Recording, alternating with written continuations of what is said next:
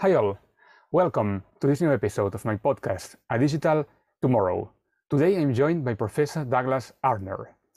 Douglas Arner is the Kerry Holdings Professor in Law at the University of Hong Kong and an expert on financial regulation, particularly the inter- intersection between law, finance, and technology. He's a very well known uh, professor, uh, and for example, just to give you an idea, uh, he's among the top 250 authors in the world by total downloads. So, uh, Douglas, uh, welcome to, to my episode, to my show. Many thanks, Oriol. Great to be here. Well, it's my pleasure. Um, first of all, before like um, like uh, digging deeper into the topics that we want to discuss, I think we should start with your uh, personal journey. So, if you could like uh, briefly uh, tell me a bit more about your personal journey. For example, what made you decide to enter this uh, this world of uh, fintech? Yeah, thanks for that. It's something that uh, I've been working in this area uh, for a long time now, and I've always had uh, a strong interest in the interaction between um, finance and development and technology. You know, some of the first projects I worked on uh, back in the 1990s actually involved um, electronic payment systems in a number of countries uh, in Africa. And I think it's really interesting as we look at the role of finance in sort of broader sustainable development. The finance is interesting because it has both positive externalities. In other words, finance has benefits not just for the people involved, but from the standpoint of supporting wider economic participation and development more generally. So it has positive externalities. So it's something that you need finance, you want finance. We need to figure out ways to support it. But at the same time, finance has negative externalities. In other words, finance is subject to periodic crises. Uh, and if anything, crises are a feature of a market based financial system that we have crises every 10 years or so uh, and this is something that we need to keep in mind and as a result when we're thinking about finance it's something that has both positive benefits as well as risks and very often there's a strong interrelationship between um, finance and technology. It's something that, if we look back over the past 10,000 years of human history, we can see that money, finance, technology are basically co developmental. Think about um, money, for instance, money evolving from uh, stone discs and early settled civilizations about 10,000 years ago, metal coins with the advent of states and metallurgy. We can see emerging paper money for the first time in China uh, about 10,000 years ago. About 700 years ago, the emergence of bills of exchange, letters of credit, uh, of checks. We can see at the end of the 19th century the emergence of the telegraph. And one of the first messages that gets sent across a telegraph is a payment instruction. We can think about the 20th century, a process of electronification across the first half of the century and digitization really from the 1960s, the ATM in 1967, the rise of SWIFT in the early 1970s. We can think about real time gross settlement systems across the 80s, 1990s, mobile payment systems, M-Pesa in Kenya in 2007, Alipay and WeChat Pay uh, in the context of China. In parallel, the emergence of Bitcoin and cryptocurrencies in the aftermath of the 2008 global financial crisis, finally emerging as fast payment systems, stable coins, and central bank digital currencies in the past couple of years. And that's 10,000 years of the evolution of money and technology. And what we see throughout all of those periods is this interactions between the positive aspects and the risks. And it's really these things that have drawn me over the past 25 years uh, to focus uh, on this interaction between um, finance technology and regulation. Mm-hmm. Well, thank you very much for sharing your uh, your journey uh, with all um, of my listeners. And well, I think now it's time to talk about uh, what's happening. So let me rephrase this. Um, as you know, uh, we are living turbulent times. I mean, we've been through a pandemic, which is not over yet. I mean, it's mm-hmm. improved in many ways, but the pandemic is still there to some extent. And then, as you know, uh, well, now we're going through some uh, conflict. So I'm not going to talk about uh, politics or geopolitics, but of course, everything that happens either in the uh, in the area of uh, pandemics, wars, has an effect on finance, on the present and future of finance. So this is why I wanted to ask you, like, from the point of uh, your areas of expertise, you know, um, mm-hmm. law, finance, technology, what's happening now, and more importantly, what will happen next? What's going to come after this whole uh, well mess that we are uh, going through right now? Yeah, thanks for that, Oriol. And I think that's exactly right. It's it's very useful to think about sort of your bigger picture trends and processes and then try to use that to gain a better understanding of what is happening around you and also what you might see going forward. And I think if we think about the decade of the 2010s, the last decade, I think we can say that global finance was really fundamentally driven by three big developments, three big themes. The first of those was crisis, in particular, the 2008 global financial crisis. And if we think about global finance across the last decade, many aspects were really driven by the experiences of that crisis, its aftermath, and the responses to that crisis. The second, which was very much one of the core responses to that crisis, is regulation. And it's something that in the aftermath of every crisis, there is an attempt to build regulatory systems to prevent a repeat of that crisis. And that's a process of learning uh, of human civilization. But if we think of the 2008 crisis, it was a big crisis and it led to an absolute explosion in numbers, scope, depth of regulation all across the world. And that fundamentally has transformed finance. And the third was really technology. I mentioned these sorts of big picture technological trends.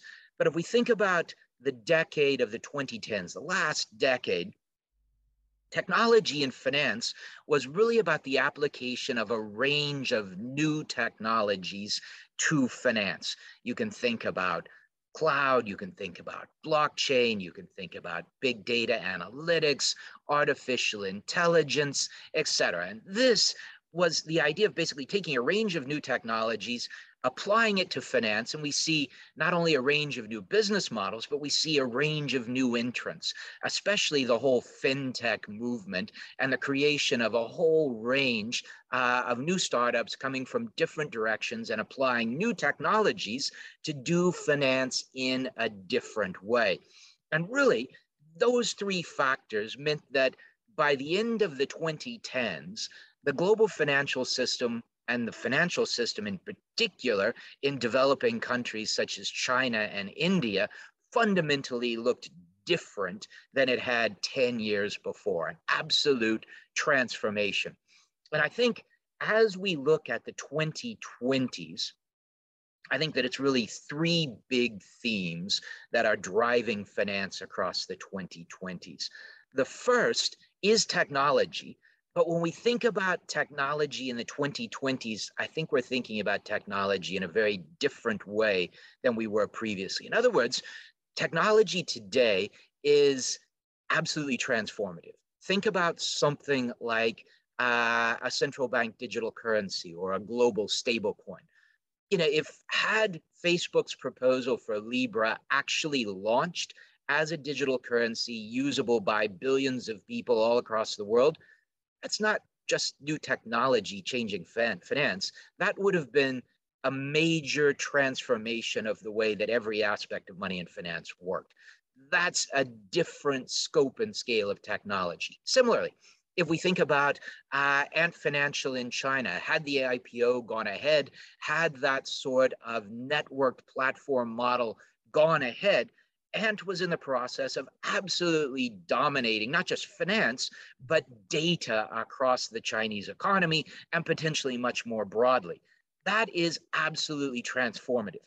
And of course, if we think about the impact of COVID on digitization, that COVID driven digitization has dramatically accelerated all of these trends, which we encapsulate as the fourth industrial revolution, to an entirely new scope and scale.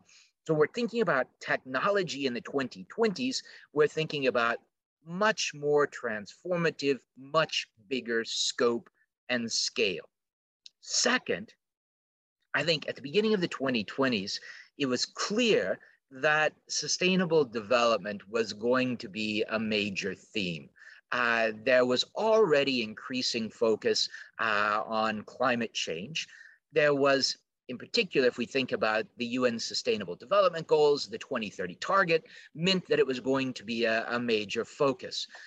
But I think the two years of the COVID pandemic has fundamentally refocused thinking of policymakers as well as people all across the world. Because as a pandemic, as a health crisis, COVID is fundamentally uh, a sustainability crisis.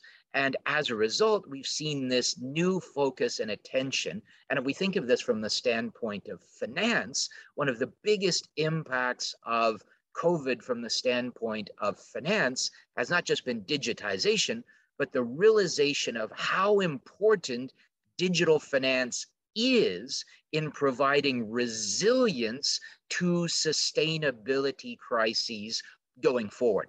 And I think the situation, both with COVID as well as with Ukraine, and also the context of climate change and increasing climate disasters, is something that is only going to accelerate this focus on sustainability across the 2020s. And the third really big trend is an ongoing tension between uh, globalization and fragmentation. We could really see this in the aftermath of the 2008 crisis, in particular with Brexit, the election of Donald Trump.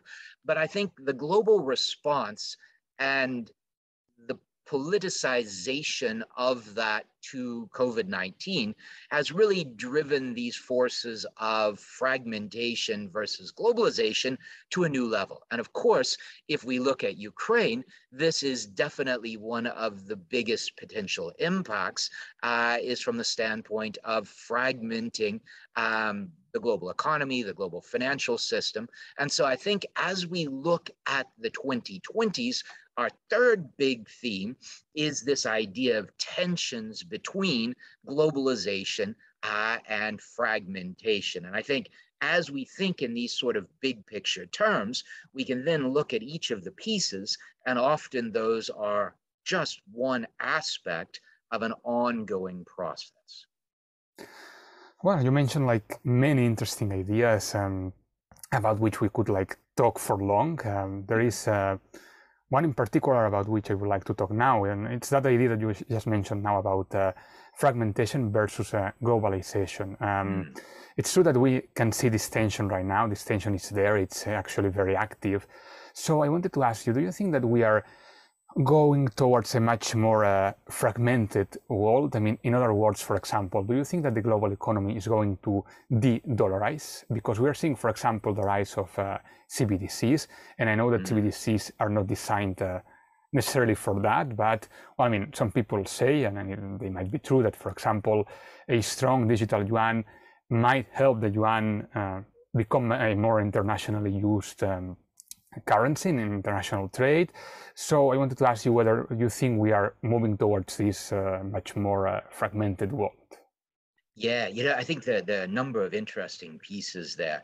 Um, and the first is really around this idea of central bank digital currencies. You know, it's something that over the past uh, really two years, um, there has been an explosion of interest in central bank digital currencies. And I think we can think of this One aspect is the evolution of distributed ledger technology uh, and the fact that central banks uh, are always looking at how they can use new technologies to build better money and payment systems. It's probably the area of technology that central banks know the best is payments technology. So central banks, including the People's Bank of China, have been following blockchain and distributed ledger technology for an extended period.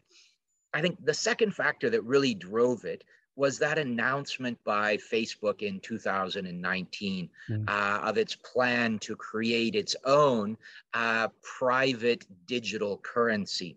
And I think this is something that if we look at Bitcoin, Bitcoin, at least for major economies and major currencies, has so far not emerged really as a real competitor, alternative, or threat. Um, but something like Libra was seen immediately by major economies as something that was very much a real potential threat, a real potential alternative. Uh, and so you see a very strong reaction, both from the regulatory side as well as logically from building systems. We see uh, the People's Bank of China in the months after Facebook's announcement, announcing that it is going to be rolling out national pilots uh, of its system, then called uh, the Digital Currency Electronic Payment System, now generally known uh, as the ECNY.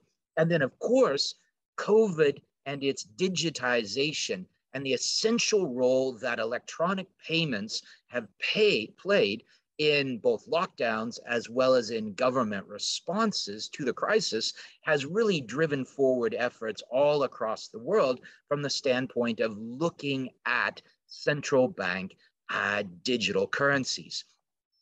And so I think when we think about CBDCs, it's important to keep in mind that sort of background as we think about the situation with Ukraine right now.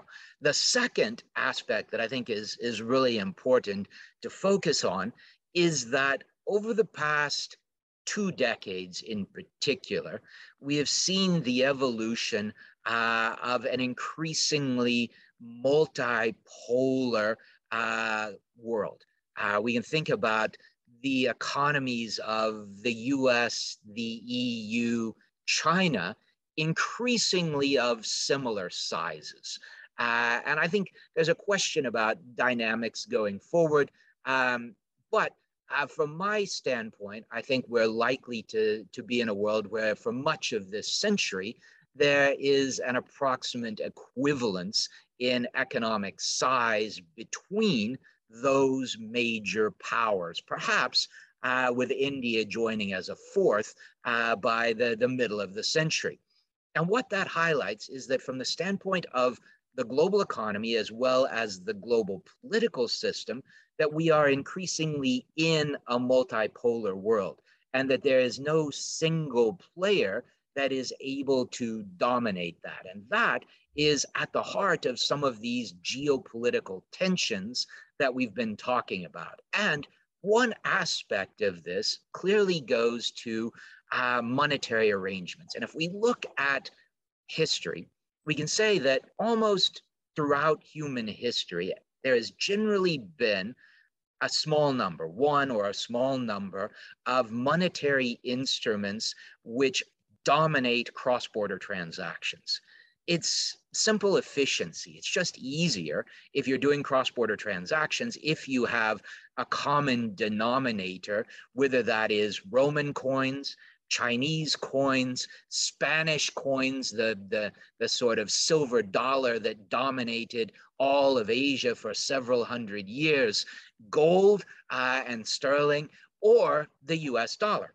That's simple convenience. It's just easier to have a small number of currencies where people are can easily think on a, a cross-border basis.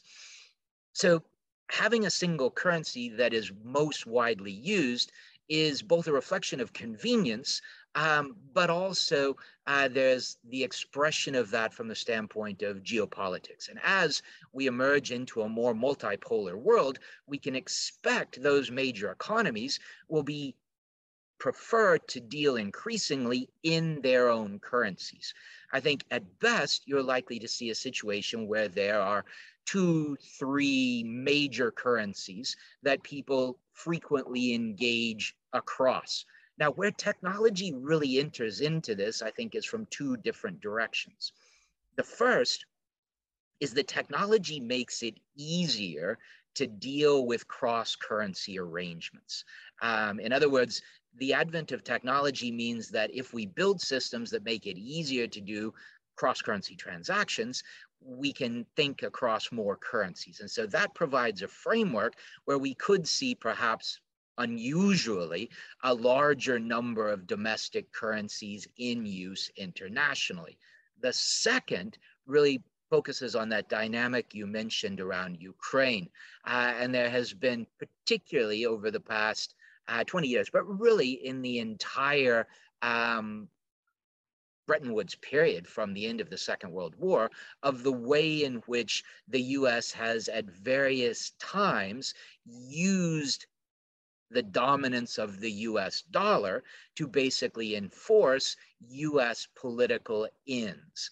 Uh, and I think we've seen this accelerate over the past 20 years. And so it has been a sort of rising issue. And as you see the rise of multipolar major players, there is often a situation where there is less and less comfort with this. And I think when we look at Ukraine, this is something where there is this tension between the efficiency of using a system versus the sort of different geopolitical views versus perhaps the fact that new technologies might make it easier to actually move away from the traditional efficiencies in a largely dominant unit. So where all of that goes is to say that yes, absolutely, we could see a situation where uh, the conflict in Ukraine uh, and the very active use, particularly of electronic payments and finance, from the standpoint uh, of a large number of governments, it has to be said, uh, could accelerate movements towards a more multipolar monetary and payment system. Um, well, talking about now uh, about uh, multipolar and, and, and, fragmentation, there is one area though, which is uh, I think as globalized as it can be, and that area is uh, cryptocurrencies. Um, mm. Of course, not every country uh, regulates cryptocurrencies in the same way.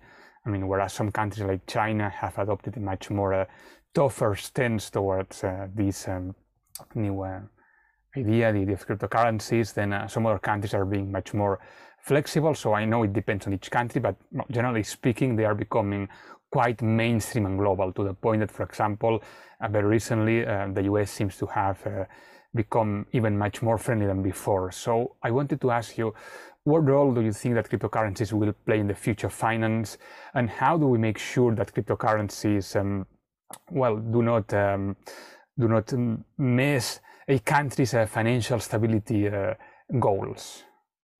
Yeah, no, I think this is a really interesting question. I think it's also interesting that in some ways, if we look at cryptocurrencies, they're no longer really new. Um, you know, Bitcoin white paper comes out in 2008 in the aftermath of the 2008 financial crisis, in the midst of the 2008 financial crisis. Launches in 2009. You know, that's 13 years ago. So when we think about it, this is no longer something that is sort of brand new. Uh, and it's had quite a period uh, to evolve. And I think it's interesting from a, a number of angles. First is if we think about the evolution, that Bitcoin in particular, uh, its original um, rationale was as a direct alternative, a direct competitor to fiat monetary systems. Uh, a view that governments and government issued monies had fundamentally been a failure and what we needed was a technological alternative uh, that worked better. And I think if we look at cryptocurrencies, that is still one aspect.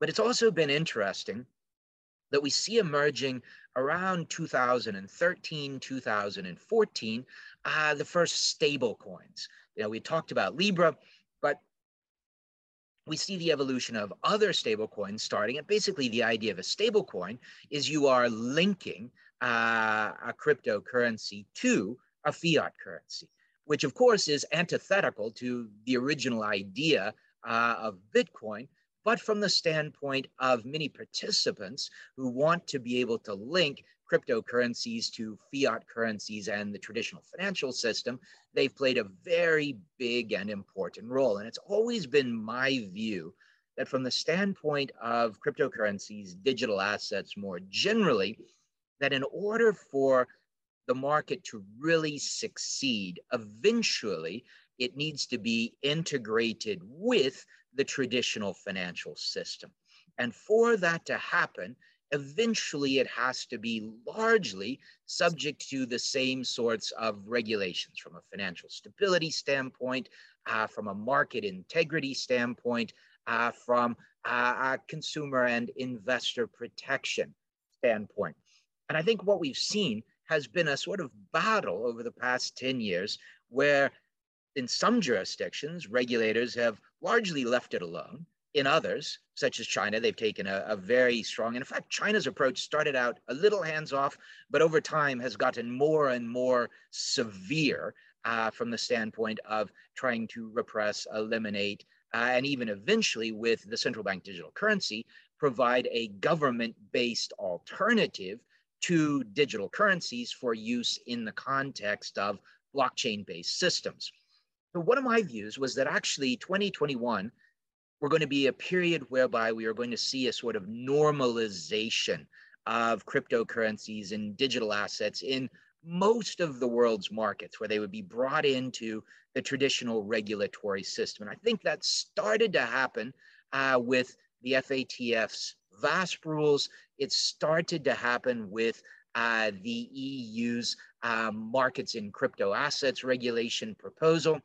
But then 2021 saw a very high level of expansion and volatility in cryptocurrency and digital asset markets. In fact, digital finance, much more broadly, experienced a tremendous growth, uh, popularization, and volatility. And as a result of those experiences, I think that regulators across the world have decided that it really is necessary to regulate uh, cryptocurrencies and digital assets along the same lines as finance. Uh, some, like China, taking a very restrictive approach, but everyone building some sort of system. Most recently, we see just the second week of March uh, of 2022, uh, the US president signing in an executive order to basically build uh, a comprehensive regulatory scheme.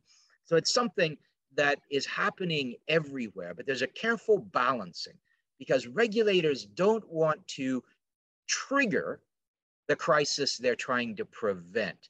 So they're going in carefully, but with the full objective uh, of bringing digital assets into the normal, regular financial system. And from my standpoint, I think that this over time is likely to support the greatest benefits from the use of digital assets more broadly.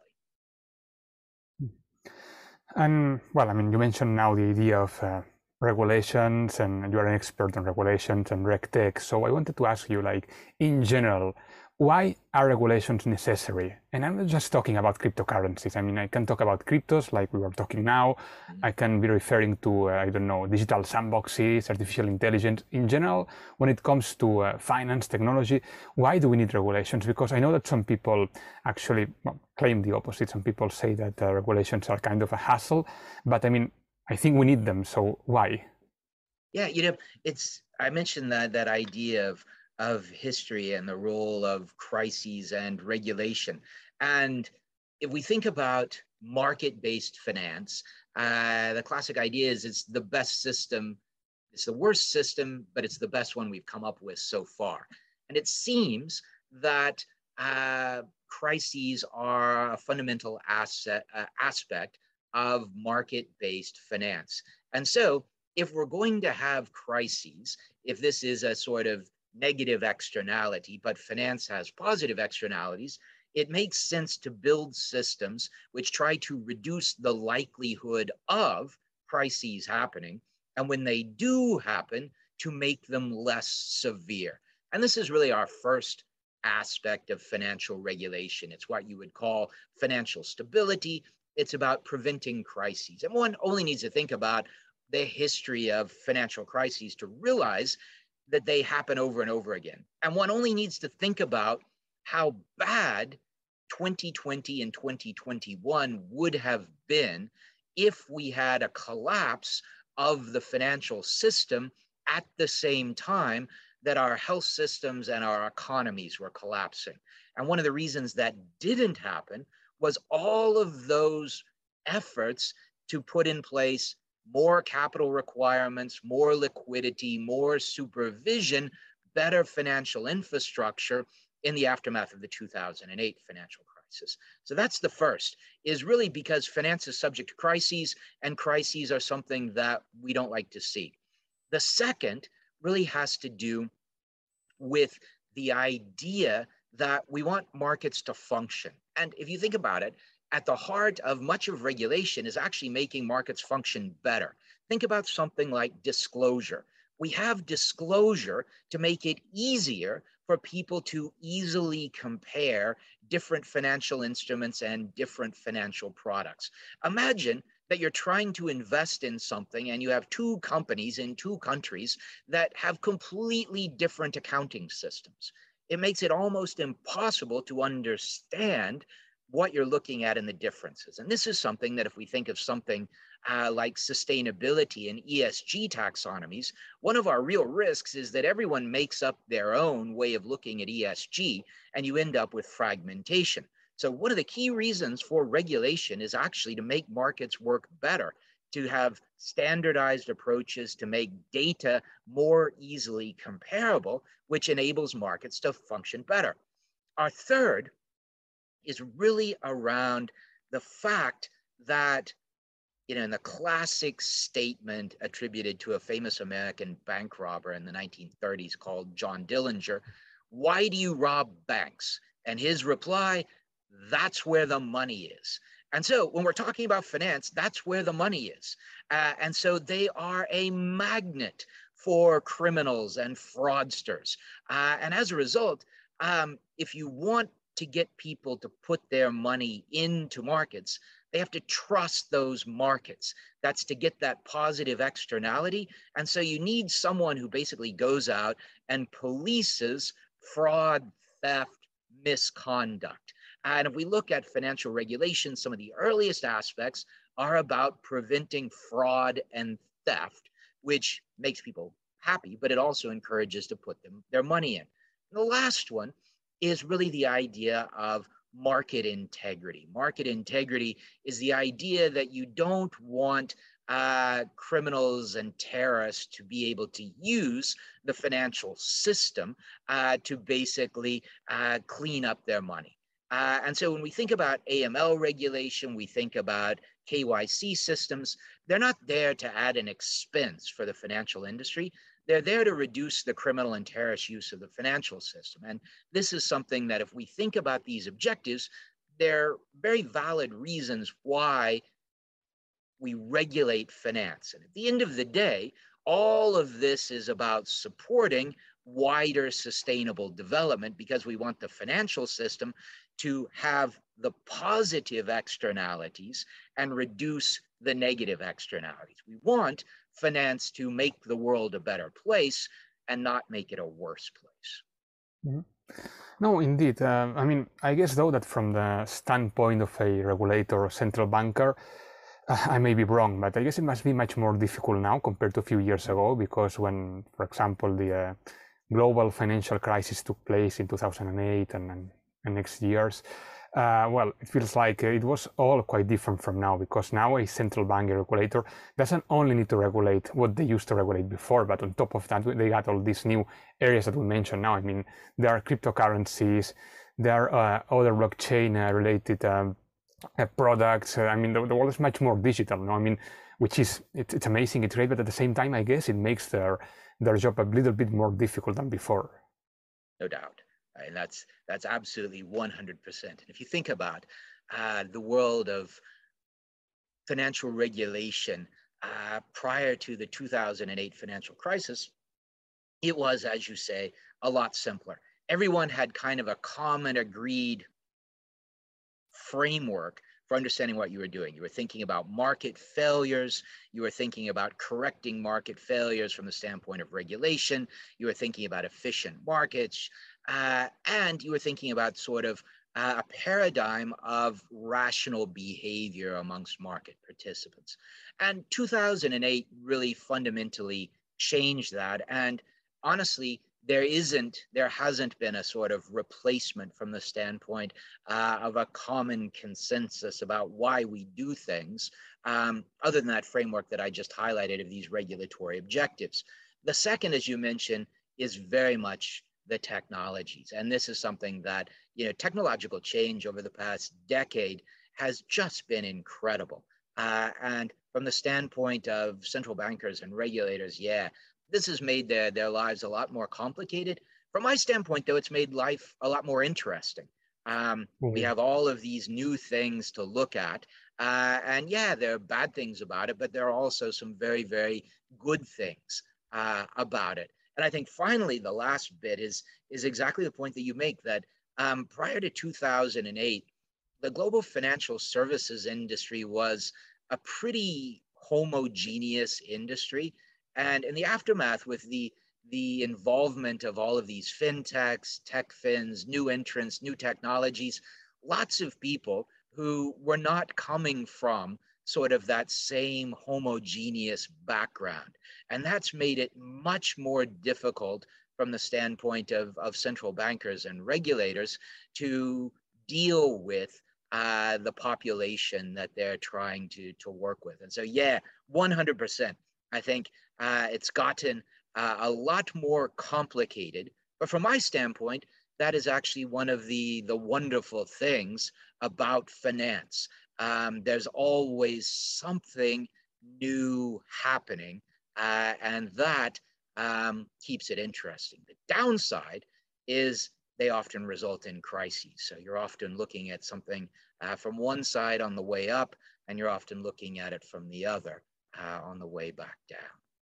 No, I mean, I fully agree with you. I think that um, from the standpoint of a regulator, it must be much more difficult now, but uh, at least from my own standpoint right now, I feel like uh, it's much more fascinating than before. No, I mean, having so many different like uh, concepts, ideas, products, as you said before. I mean, fintech, techfin, and anything related to that. I think it makes the world much more interesting, albeit uh, risky in some ways, no? Because I mean, we're talking in some cases about uh, new areas that I mean, we don't know exactly how they're going to work out. Uh, like, for example, I don't know, like those BNPL buy now, pay later companies. I think that's an interesting concept, but there are many downsides to it. No, so I think I mean, it makes the whole payments area fascinating to see these new products, but at the same time, I think it raises many, I'm not going to say threats, but maybe questions. Absolutely. Absolutely. But it keeps it interesting. Indeed, indeed.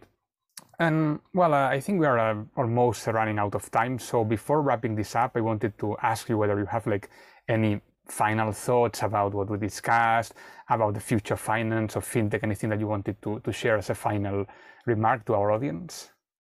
Yeah, you know, I think this decade of, of the 2020s is going to be uh, a very important one uh, from the standpoint of the evolution uh, of our world. Uh, and it's something that 2030, um, from the standpoint of the Sustainable Development Goals, from the standpoint of, of climate change, is not very far away. Uh, and you know, the, the challenges of COVID uh, over the past two years, um, the Ukraine conflict at the beginning uh, of this year, all of these things uh, make it even more difficult uh, to hit those objectives. And I think it's very important for all of us to realize um, that uh, we do have some of these big picture objectives that if we don't keep them in mind, if we don't manage to focus our energies on, that the consequences can be really even more dire than the consequences we've seen over the past couple of years. I agree. I agree with you. Uh, well, thank you very much, Douglas, for for uh, having this discussion with me, for coming to my show. Thanks very much, Oriol. Really thanks uh, for the invitation and uh, enjoyed the, the discussion. Look forward to the next time. Well, it's been an absolute honor, an absolute pleasure. And well, to all my listeners, uh, thank you very much for listening to this episode. And please stay tuned for the next ones. Bye.